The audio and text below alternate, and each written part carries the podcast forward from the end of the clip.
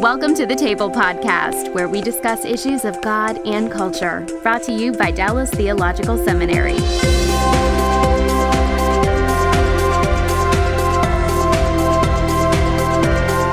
Welcome to the table. We discuss issues of God and culture. I'm Darrell Bock, Executive Director for Cultural Engagement at the Hendricks Center at Dallas Theological Seminary. And my guest today is Abe Kuruvilla, who is professor of uh, preaching here at Dallas Theological Seminary. He gets to listen to lots and lots and lots of sermons, student sermons, student sermons, and ha- and uh, do you have any idea about how many it is in any given semester? What the range is? Depends on the load, but I have heard up to 96 a semester. 96 sermons a semester. So that's packing two years worth of church preaching in one semester. That's exactly right. Sometimes yeah. it worries me about the church. yes, I understand. so how so how did you how did how did you end up being a professor of preaching? Well, that goes back a long way. I was. Um, working on a PhD in a medical field mm-hmm. about three decades ago in Houston. Okay, so you were a medical doctor to begin with, correct? That's correct. Okay. Yes, I was working on a PhD in immunology when I happened to be thrown into a church plant situation. Uh huh. They didn't have anybody to teach, uh-huh. so I was it without any theological education whatsoever. Now, actually, it's not that unusual a situation yeah, to be yeah. in parts of the world. It leaves me with uh, great sympathy for those people. Yes. And I just enjoyed what I was doing. Mm-hmm. It was probably some of the most formative years in my life. Mm-hmm. Thoroughly enjoyed the the churchmanship and everything that goes along with it, particularly preaching. And that's when I decided someday I want to go to seminary and study more about preaching and do some writing about it and end up teaching it. So mm. here I am. So did you uh, now? Did you do any formal theological training? Before you came into seminary, or how did you get how did you get exposed to, to your interest in, in the, pursuing seminary? The churches that I attended when I was in Houston were pastored by DTS profs, uh-huh. and that influenced my direction. So you came here for your studies? Yeah, but 10 years after I decided I wanted to go to seminary, I ended up here. Okay, well, that's good. You acted quickly on that decision. I did. That's good. it started late. and, uh, and you were just drawn to the preaching while you were going through? Is that what happened? Uh, preaching was an interest, as I said, when I was in that church plant situation. Mm-hmm. And I got more interested in the hermeneutics of preaching while I was going through seminary. And as I was doing more pulpit work, mm-hmm. there were issues in preaching that. Uh, stuck in my mind and said, I, I, I, want to work a little bit more on this and maybe spend the rest of my life working through mm. this, which led me on another pathway to Aberdeen That's and right. PhD. But yeah. uh, yeah, the end of it is I'm still here and still working on preaching and trying to learn from my students. So, so your doctoral dissertation was on the hermeneutics of preaching. yes, how to go from text to praxis, the movement from text to application. Okay, very good. Well, that's a theme that is beloved to both of us, so we could have a great time here. Um, so let's talk a little. Our topic is, you know, what makes for a good sermon, which I guess you formulate in part by hearing a lot of mediocre sermons. well, there is no such thing as a perfect sermon. Yes. So that I, I, tell my students that all the time, and I'm happy if I can do a B plus week after week. Mm-hmm. I'd be very content with that. Mm-hmm.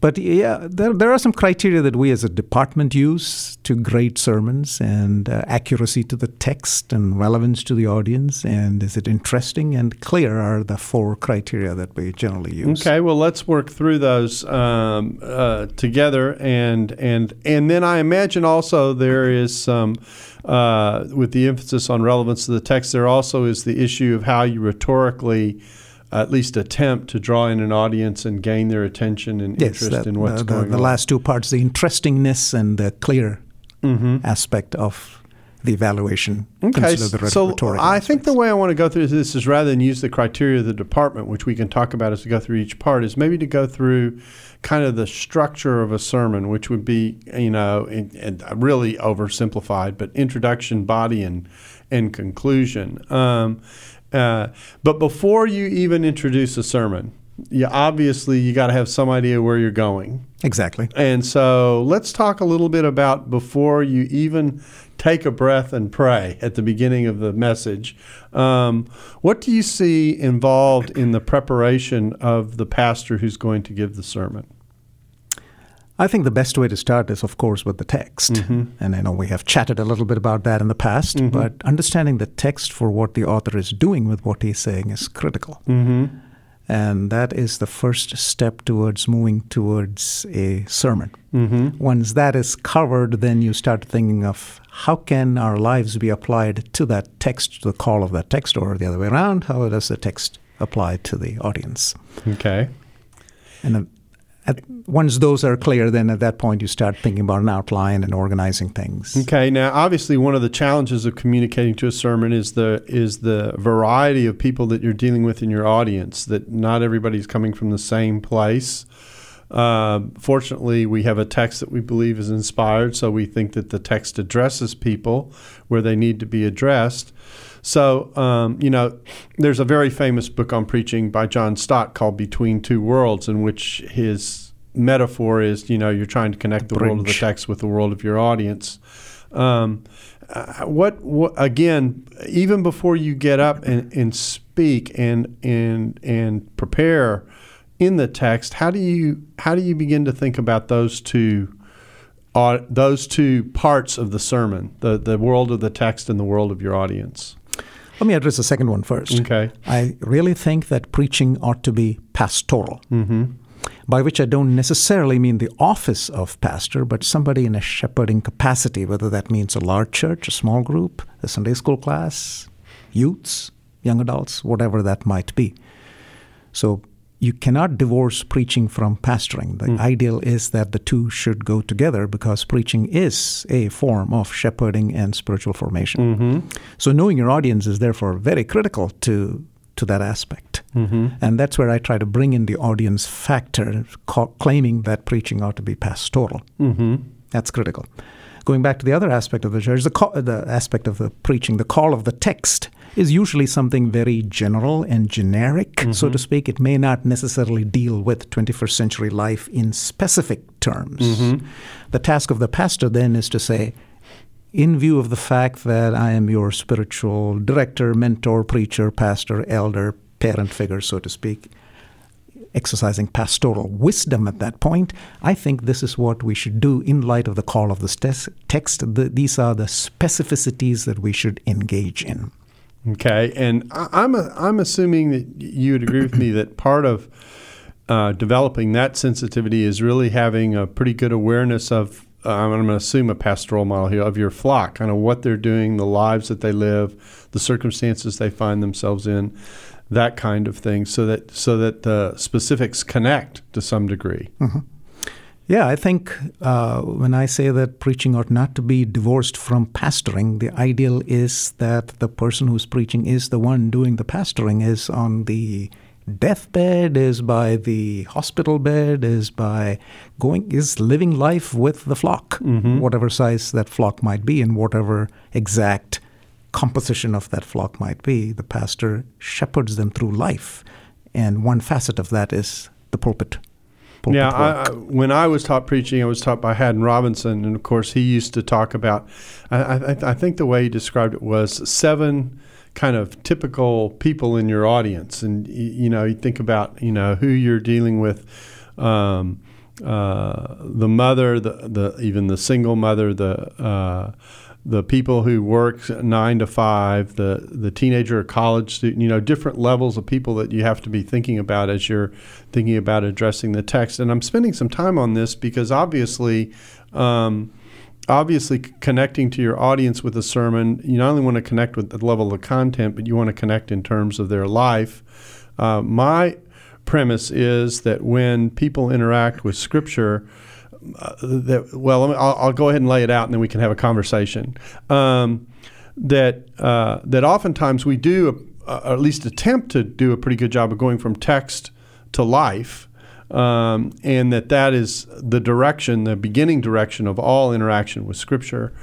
But most people who read their Bible actually read it in kind of a reverse direction. They come out of their situation of their life oftentimes and want to know how this text speaks into where God has them. And so that dynamic is an important dynamic to wrestle with as a speaker and preacher, in which the text has its primary and, and uh, defining role, if you want to put it that way, in terms of its meaning, and yet and yet connecting it to where people are is a very very important part of communication. Yeah, I think it's a both and situation. I think again the the staple diet of the flock ought to be starting with the text mm-hmm. and how that applies to our lives. Mm-hmm.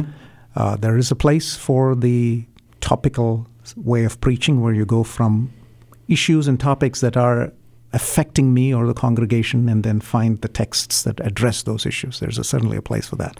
The difference, I would say, is the difference between an emergency room and a preventive medicine clinic. Mm-hmm. I see the topical as being ER. Mm-hmm. You have an issue, you go to doctor.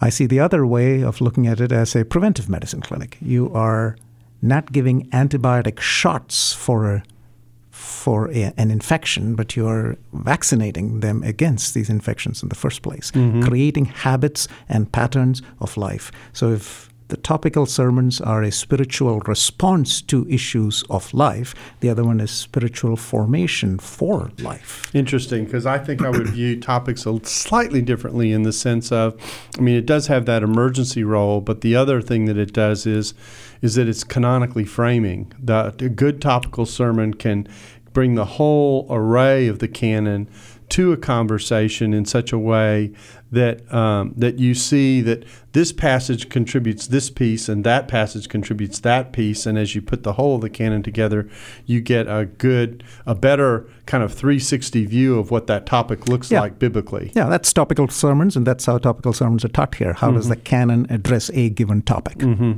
Yeah. Um, the other issue that, of course, is is that when we preach, we preach in a very we preach in a very messy world. Um, you know, people come in and and and we live in a fallen world. We're fallen creatures. Uh, we we end up having to deal with um, a lot of pastoring. Ends up spending a lot of time dealing with with with messy situations. So you know the the remark you often hear about the pastor is, well, sheep are, can be dirty and, uh, and smelly. Yeah, it can. So so, uh, bringing the text to those tensions in life that we inevitably have because we live in a fallen world is another important part of, uh, of dealing with the preaching situation. Absolutely. I think almost every text will be touching on a message issue somewhere in, some, in our lives. Mm-hmm. I don't think there's any text that's devoid of that. So, the goal of the pastor, the preacher, is to see what the call of the text is and see where the lives are that need messing around with mm-hmm. and bring those two together. Now, one of the things that's easy to do with a topic, how do we do good sermons, is to is to focus on the pastor and the uh, and how he puts the uh, sermon together. But I want to take a little bit of time to talk about the audience here a little bit, and what do you see as someone who teaches preaching the responsibility of the audience to be to uh, to a sermon? I mean, obviously there's attentiveness, but beyond that, what do you what do you how how would you how would you counsel someone who's who listens to sermons on a weekly basis? To wrestle with how do I appreciate what it is that the pastor's supposed to be serving me as he ministers to me? I would probably, if I were to, if I had the chance to teach uh, some of the audience members in my church, would ask them the same things. You got to be aware of what your pastor is doing. Is it true to the text? Is it relevant to the audience? Is it interesting? It's, is it clear? It's not enough that it be interesting and clear, but it's got to be true to the text and relevant to our lives. Mm-hmm. Unless all of those things are there, a sermon it doth not make. so I would say that's true that's almost like putting a critical hat on. Mm-hmm. While that is important and that should be something that our audiences should be aware of, there's also the sense of submission to pastoral wisdom. Mm-hmm. Um, I am reminded of one of my departmental colleagues who preaches in a local church, which is attended by one of our language profs. Uh-huh.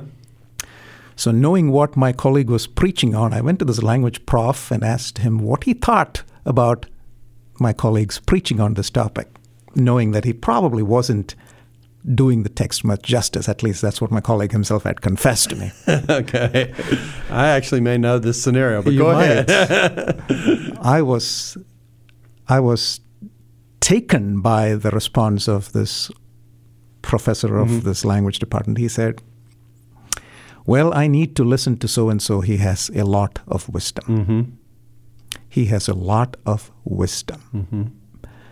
So he was basically telling me that while he thought the person was probably not true to the text, Mm-hmm. uh, that he respected the pastoral wisdom and the ethos that the man brought to the pulpit and that he needed to listen. I think that ought to be a a first a principle of first importance for anybody listening to a So sermon. open ears and open heart, but with a little a touch of a discerning eye. Uh, It's a, it's a principle of charity with which you address the first principle that with which you listen to somebody or even you read something. Mm-hmm. I'm going to give the author or the speaker the benefit of the doubt. I'm Mm-hmm. approaching this with charity. Yes, I may not agree with him in- the end, but uh, I am going to give him the benefit of the doubt. Yeah, and if, if nothing else, he is my pastor. and I should listen. And and I, I confess I've heard lots of sermons where I go, I'm not sure I read the text that way, but the, actually the application that's being drawn out of it is not too bad. and and and so it, it, it, does represent a little bit of a challenge. Well, all that is kind of uh, introduction and prolegomena to to kind of working through this.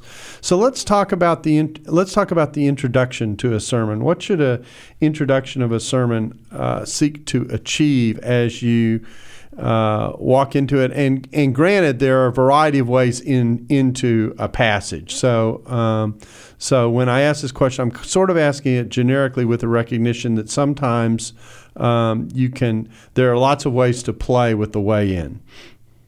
Yeah, there are a lot of ways to open the door. Mm-hmm.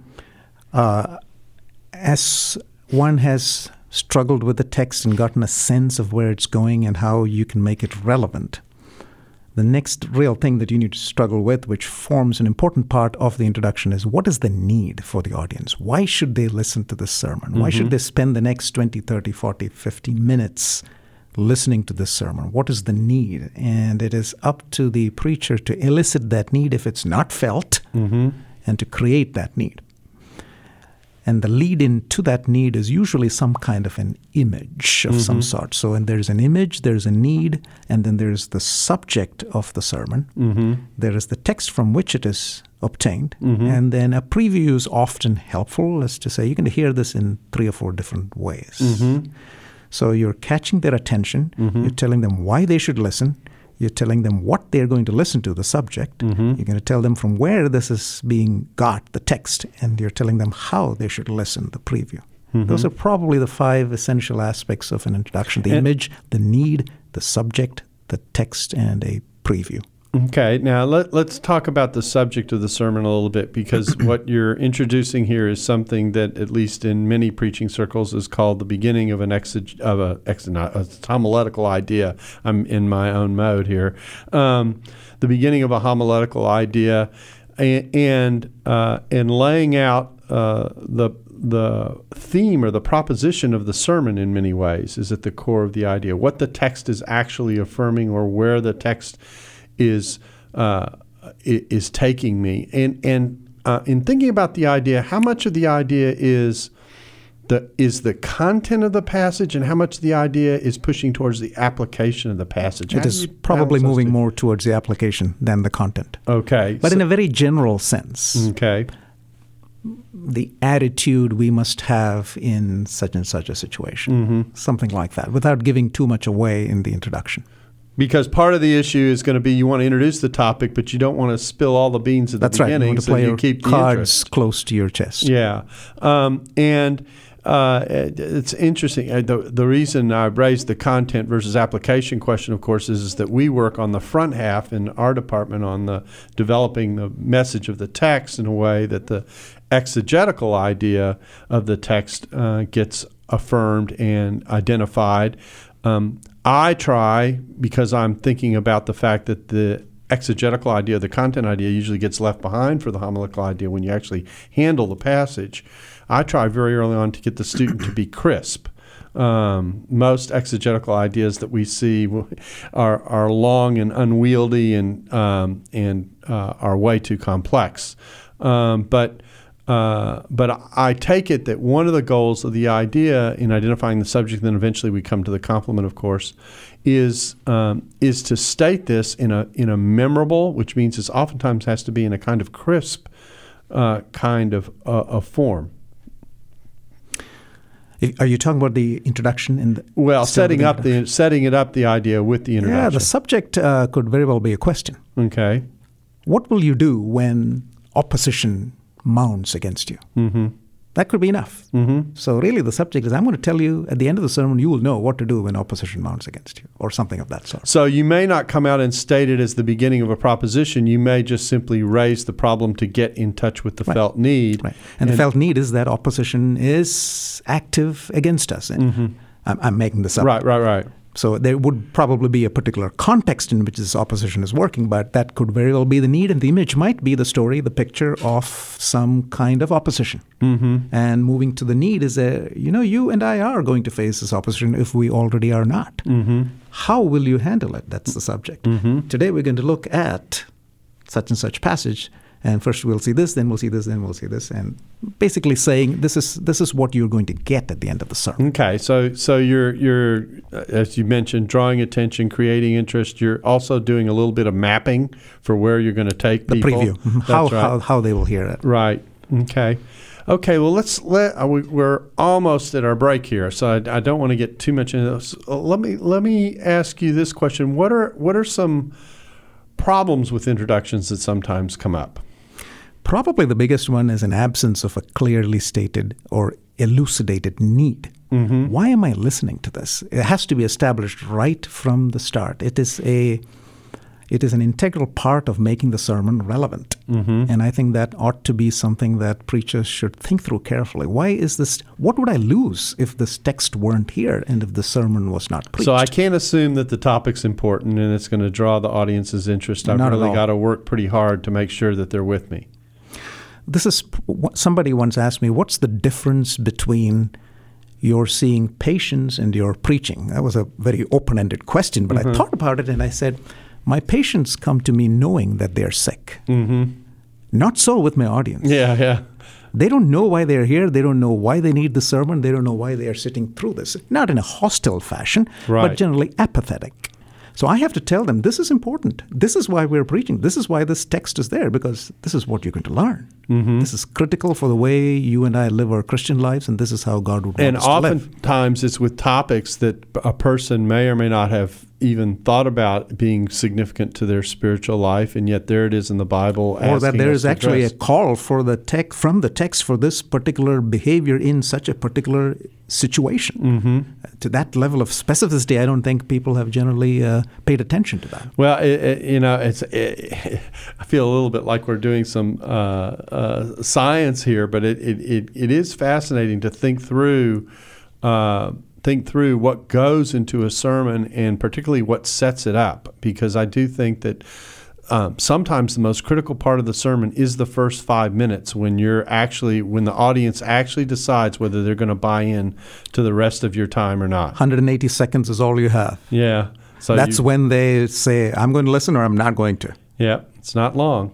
Okay, so so we were we we've introduced the sermon. Okay, we we had been in the business of introducing the which, sermon, which really is the last thing you ought to do as you prepare the sermon. Interesting, yes, because you want to know what you're introducing. Exactly right. So um, uh, it's interesting because. Uh, uh, I'll, I'll, I'll, leave that for later. Um, and you've already mentioned that you have about 180 seconds to gain your audience's attention and their commitment to listen to you while you present the need and, and, try and introduce the subject and do those things that a introduction, a good introduction, is supposed to do.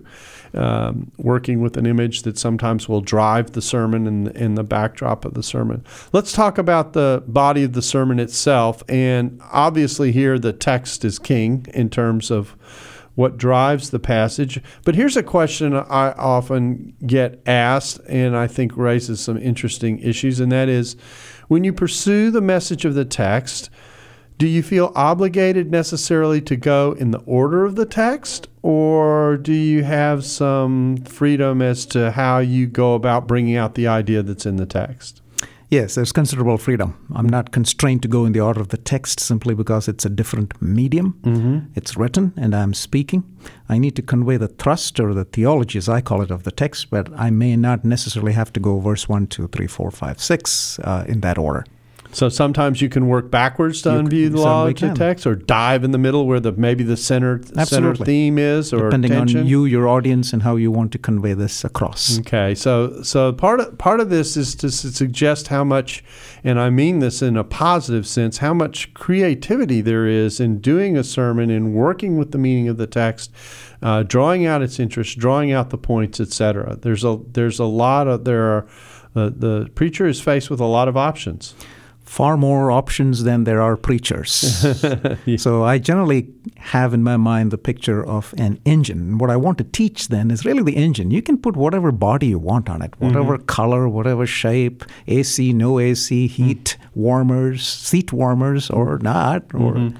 Uh, Seat it's entirely warmers your are really recommended when it's cold. But anyway, go ahead. so all of those things are your choices. Those Mm-hmm. are options that are based on you, your personality, your audience, and where you're ministering. Um, realistically, what do you think um, about the kind of time that a pastor can give to the preparation of a text? I mean, uh, this is something that we I know we've discussed in our own exegetical department. We, you know, there's the ideal world that you you know you wish people had enough time in the context of the pastor to be able to spend say X hours on a text or something like that. But the reality often is that you don't have that kind of time. So, so what what kind of advice do you give to pastors as they think about the time they spend actually interacting with the text? Over the last two years, I have had on my blog at homileticswithanx.com Mm-hmm. a series of interviews with a number of preachers. And one of the questions that I ask them is how many hours they spend on their sermon. Mm-hmm. It's interesting if you want to go back and compute the average, it's about 15 to 20 hours for a sermon. And I would say, from my personal experience, yeah, I, I would fit into that. Mm-hmm. That's actually number. very close to what we recommend as well. That's Yeah. interesting. Yeah, we, we tend to be on the upper end of that number, but that's basically the number that we give students.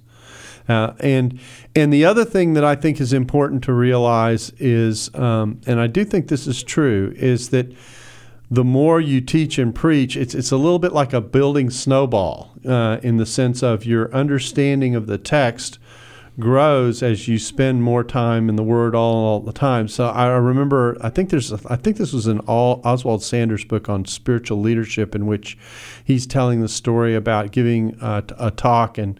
And someone walked up to him and, and said, How long did it take you to prepare that message? And his response was, All my life. you know, that, that basically he was saying he was drawing on everything that God had taught him Yeah. in his exposure to I, I would Word. say that if somebody asked me how, how many years did it take you to become a dermatologist? Yeah, yeah. So, um, so it's a good, it's a good answer to the, to the question. So, so let's talk about the text a little bit. How, how do you recommend people interact with the text? What, what, um, I have in mind here their own study, their use of resources, that kind of thing. What, what kind of recommendations do you give? to I'd say both and. Okay. since the Holy Spirit speaks through voices other than me, I, I have to respect that through the democracy of the dead, even even dead authors and those who are writing. Think of thinking of books as just funnels of everything that uh, God has taught God's people over the ages. So it's a both and situation for me. Yeah, we we I, we use the picture of a they're like conversation partners for you about the text, and good commentators will spur your thinking in ways that will help you encourage your preaching. Not just uh, uh, interestingly enough, a good commentator will do it in a way that doesn't just spur your thinking in terms of the content of the text, although oftentimes that's what their goal is. But sometimes they'll spur your thinking about how to even frame and present the text, that image that you're talking about, or something like that, sometimes will come out of your interaction that you use with those co- in the conversations you have with those. They're they're dead. They're they're the page is dead and the words are dead, but they're coming from a live mind that is uh, trying to stimulate your thinking. And they're interacting with a live mind. Mm-hmm. The, the reader himself is a live mind right there. So. Now, again, in in uh, I'm, uh, this is kind of a positive and negative um, template I'm using to ask you these questions. But what are some of the uh, what are some of the problems or issues you see in interacting with getting to the meaning of the text? What do you commonly run into?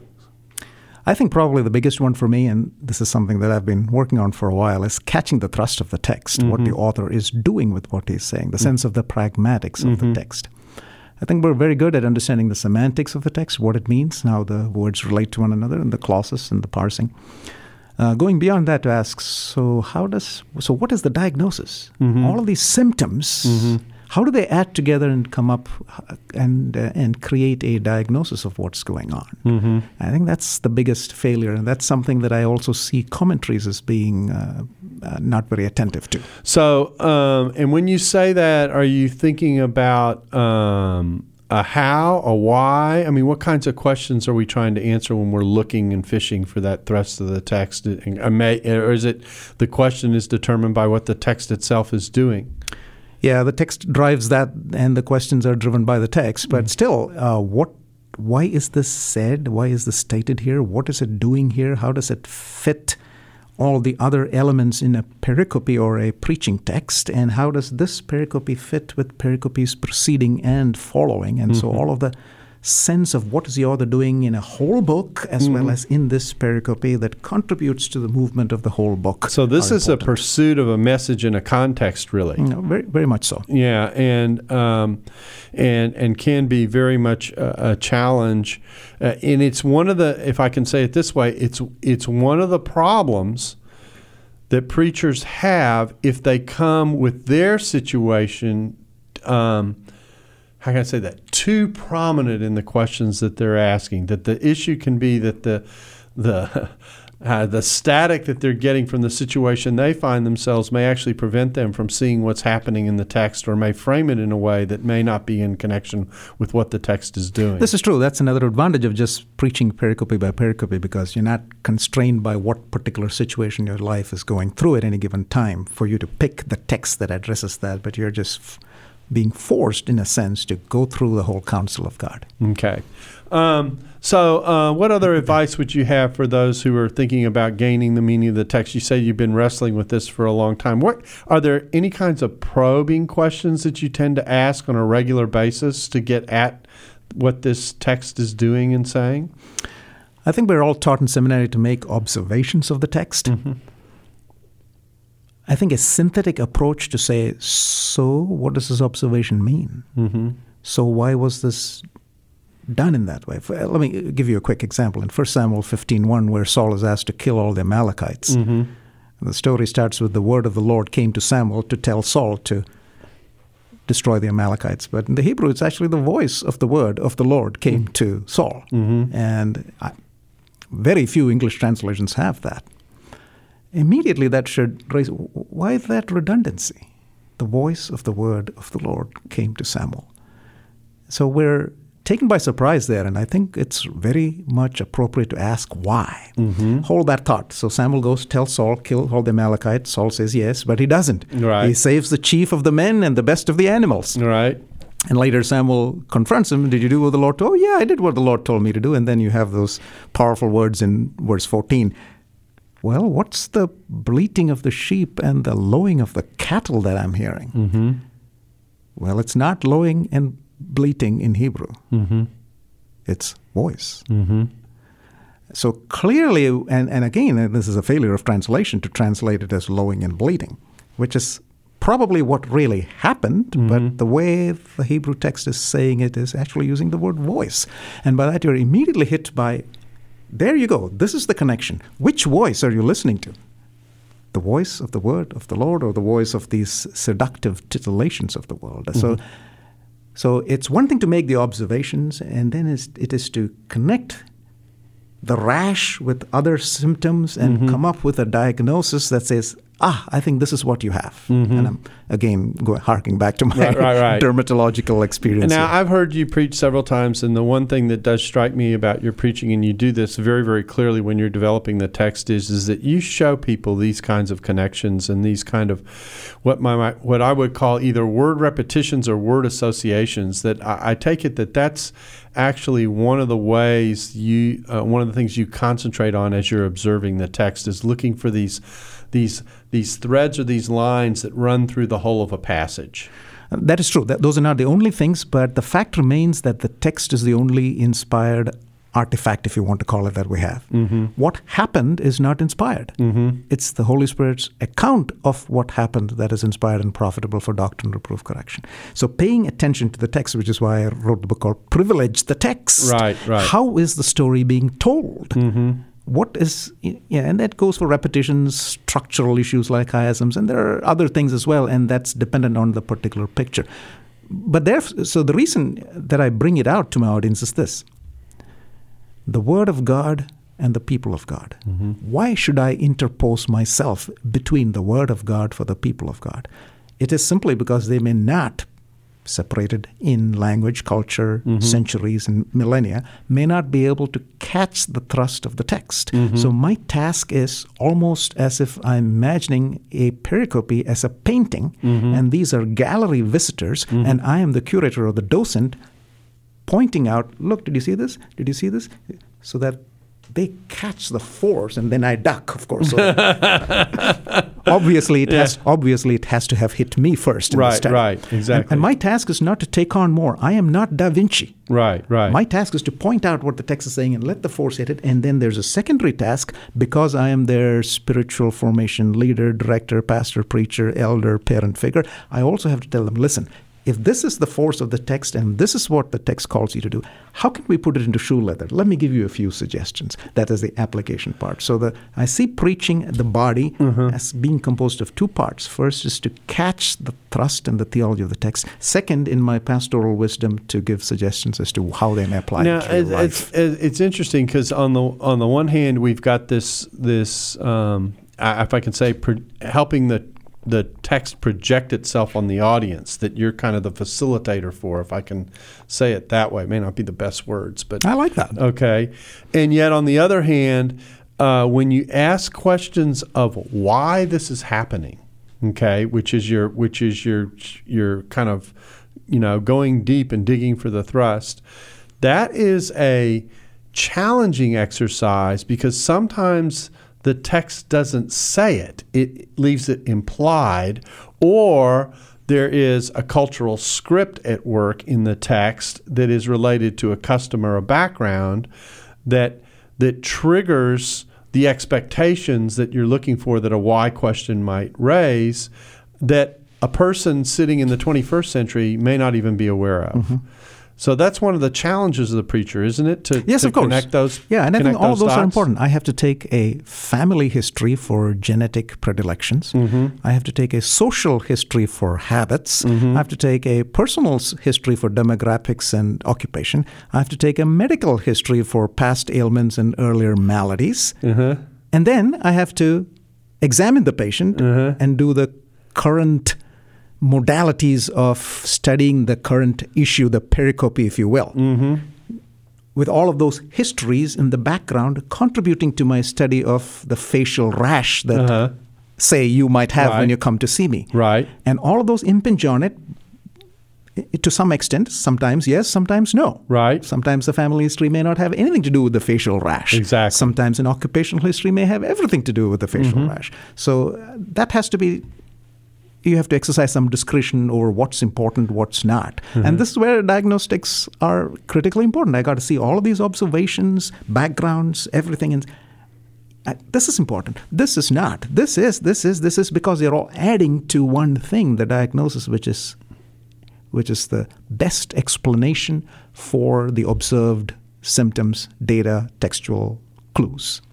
Now, I feel like I would keep asking you questions. I'm not only going to get how to do a good sermon, but how to do a good diagnosis. Uh, I think the diagnosis of texts is something that we really need to be working a lot more on. yes, yes. If it, not just a random, you know, for instance, I could, if you come into my office with a rash, I'm picking on you. Dad, Right, right. 63, year- 63? yes. Well, wait, wait, wait, right, right. uh, Yeah, yeah, you're right. 63 year old man with a December birthday coming in with a facial rash. That's he's, right. he's a little thin on the top. He's got glasses. He's wearing a brown shirt. Yeah. Now, how many of those are important for the rash? Right, right, right. Oh, yeah. by the way, he's got a little redness and Yeah. some papules and Yeah, macules on yeah, the. I, I immediately have to discount uh, the shirt is probably not going to. The fact that he's married to Sally is probably not significant for his face, unless Right, she right, slapped him or right, something. right. Yeah. So I I have got to immediately clear away some of the brush. Uh-huh. I can't, as uh, somebody once said, just be browsing like cattle, just picking every blade of grass, but I've got to be exercising. There's some discretion as to, ah, I think this is what is happening here. And you're assembling a lot of pieces and trying to make, um, for lack of a better description, some sense out of all, all the pieces that you have. I mean, it, it's it's in medicine that's called inference to best explanation. Mm-hmm. Here are the symptoms, and here are all kinds of observations: red Right, shirt, right, brown sure, pants. exactly, yeah. I'm discounting them. These these are critical, and from that, I'm going to make an inference. Mm-hmm. And if that facial rash, for instance, is say psoriasis, Mm-hmm. Well, now I'm going to be somewhat deductive and say, if it is psoriasis. Darrell should have something else, Mm-hmm. say on his fingernails. S- Psoriasis can affect the. fin- So let me see your fingernails, and I Mm-hmm. look at that and say, "Oops, nothing there." So I better go back and say I got it wrong. Uh-huh. So you're making an inference, Mm-hmm. and then based on the inference, deductive, yes, looking back at the text And and, say, if, and then you actually go back and refine. exactly. So, so here's the process I see it. The first step is that quasi mysterious. It's called abduction, really. Mm-hmm. It's an abductive reasoning. This, this, this, boom, bang, they come together. This is probably it. Now I'm going to have a, a deductive approach. If this is it, then the text or the patient should have this, this, this, and this as well. Every other thing in the text should be adding to that. And if it does, great, my diagnosis is established. If not, I got to redo it. So there's a deductive process. Mm-hmm. And at that time, with all of the deductive things, I may go back and do another inductive, which is refining my hypothesis. So mm-hmm. it's abduction, then there's deduction, and there's back to induction which clarifies my diagnosis. Ah, I think this is what you have. Now let me apply it or let me treat it. Yeah, great. And and uh, you know, in hermeneutics, of course, we talk about the hermeneutical spiral and the interplay between what's going on in the text and what, what you're attempting to see there, and and that it's a similar kind of uh, dynamic. Now, let's talk a little bit about the move from the text to the to the application, because obviously the goal of preaching isn't merely to communicate content that I understand in my head. Um, you're you, a pastor. We're back to the doctor image. A pastor works on the heart, um, and so um, so let's talk about that transition a little bit. How, how do you how do you encourage your students to move towards um, what you might consider to be appropriate application? Uh, often, I may even go so far as to say always, the call of the text will imply at least a very general application. Mm-hmm. For instance, in the First Samuel 15, mm-hmm. okay, the, once the force of the text hits the audience the, or the reader, me in my study, mm-hmm. I get the sense, yes, I need to be attending to listening to exclusively the voice of God and shunning the voices of the world. So there's an inherent call of the text to live in this fashion. Now, the question is, how do I start doing that? What are the habits that I can cultivate so that these habits take over, as Aristotle said, become second nature, and it becomes disposition, and it becomes Christ likeness as it grabs all of my life. So, this is where the pastoral wisdom comes in. Okay, we know we need to listen to the voice of God. How are we going to do that? Now, that's. Um, it just struck me that uh, one thing that I did personally, I'm not sure if it was based on for Samuel 15 or not, but it fits, and I could use it for the sermon. Is uh, in the days when I was working, I, I used to have a PC. Mm-hmm. I had an application launcher. Mm-hmm. In other words, it's a launcher I could program keywords to op- open a particular application. Mm-hmm. So my Bible program, I was using BibleWorks then, I programmed on this launcher to be launched with when I type in the letters H I A. For me, in my mind, it meant here I am. Mm-hmm. So whenever I type in H I A, BibleWorks opens up. Mm-hmm. It's a little habit that got me into thinking this is the voice of God that I need to pay attention to. Here I am. Mm-hmm. I'm walking into his room. I mean, yes, it's the sense of exclusive attention. Right, right. So it was a habit that got built up in me so much so that every time I fire up Logos or Mm-hmm. Accordance or there's a, I'm not doing HIA anymore. Right, right. But it's become second nature to start thinking I'm in the presence. this is this is a special place. I need to be listening. Mm-hmm. So th- this is the kind of thing that you want that you, as the spiritual formation director, shepherd, all those synonyms, preacher, you're calling for a creation of certain habits and lifestyles, one step at a time, so that as it grabs you, it becomes a passion. So I always say ritual practices, HIA, lead to radical passions, mm-hmm. that it takes over. And then you see the benefit of doing that, it hits you even more. So you start doing it all the time. It just snowballs into mm. a powerful thing.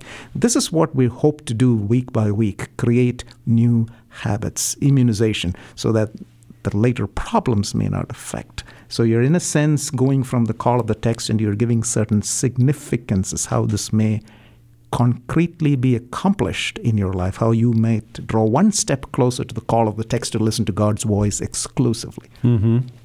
Uh, I've, I've, got about four different thoughts, and I'm trying to sort out which one I want to go. I, I, think one of the questions that I have here is is that, of course, one of the challenges of life is is that sometimes you're put in circumstances that you're not directly responsible for. That that um, uh, you know someone draws you in uh, to controversy or you're in a family where there's something else going on and the dynamics are not something you contribute to or something like that and so um, so so this formation of character that we're talking about is so that is so important um, as a as a preventative exercise, which is part of what preaching is supposed to do, is also a forming exercise. So no matter what circumstance or situation God places us in, we uh, we have attempted to become equipped and prepared for, for dealing with it. Way back when. Right back when. That's right. Yeah. Again, it's a full life. It's a full life enrollment. Yeah, yeah, yeah, exactly. So in my sermons, I don't. I tell my students, don't shoot for too much. Uh-huh. Our responsibility is simply to take this text, mm-hmm. show how life can change, and to create new habits with that. Mm-hmm. Don't try to accomplish everything in one sermon. Mm-hmm. if God gives you a chance, you might preach next week. Mm-hmm. Plus, your people are listening to other sermons. We're simply just one little cog in this huge machine that mm-hmm. God has. Mm-hmm. So, my task, my responsibility is to this text for this moment for this audience. Okay. Now, we're, we got a very little time to talk about the conclusion. How do you wrap it up? I mean, how do you pull these all together? What do you hope to uh, achieve in a conclusion? You may want to reiterate what the call of the text is mm-hmm. and then maybe give an image of how the application has changed lives or something like that and concluded. Mm-hmm. Not and there are many different ways of doing that, of course. But oh, a yeah, summary sure. is probably the good way of looking at a conclusion. And, and no, uh, without any new material introduced in. You may have forgotten something. Don't bring it into the conclusion. Throw it away. It's yeah. gone. It's too late for that now. So, and we and we haven't wrapped up entirely the idea here, but in the midst of having introduced the topic of the sermon, by the time you get to the end, there should, should, be, clear. There should have been an idea that it, a theme that's kind of run through the sermon that right. a person could pick up. And ideally, if you communicate it clearly enough, if someone asks, "What was that sermon about?" that idea would be very prominent in right. the response. The that question you that you raised in the introduction should have been answered by the time it. Otherwise, it's a bait and switch. Right. You said you would answer this, but never did. yeah, that's not good. Uh, well, Abe, I really do appreciate you taking the time to come in and just kind of walk us through what a sermon is like. You, have certainly uh, earned your stripes. I'm, I'm, I can not imagine how many sermons you've heard in, in, in your time here. Uh, uh, both good and bad. You know, we get the privilege the last week of every semester to hear senior sermons, which are um, always very, very well done, and you see the the uh, application of the skills that you're trying to teach the students, and you get to hear um, very good preaching, and it's an encouragement to know that you're on the team working uh, hard to help us um, do what we're tasked to do, which is to prepare uh, people to teach and preach the word with accuracy and relevance. And so we thank you for taking the time to. Thank you for your constant interest in preaching. I've always appreciated that, and thank you for this opportunity for this conversation. Well, we're glad to, glad you were able to join us, and we thank you for joining us at the table. We hope you've enjoyed this kind of review of what a sermon is like, kind of looking at the inside uh, of what it takes to produce a sermon, and we hope you'll be back again with us soon on the table. Thanks for listening to the Table Podcast. For more podcasts like this one, visit dts.edu slash the table. Dallas Theological Seminary. Teach truth, love well.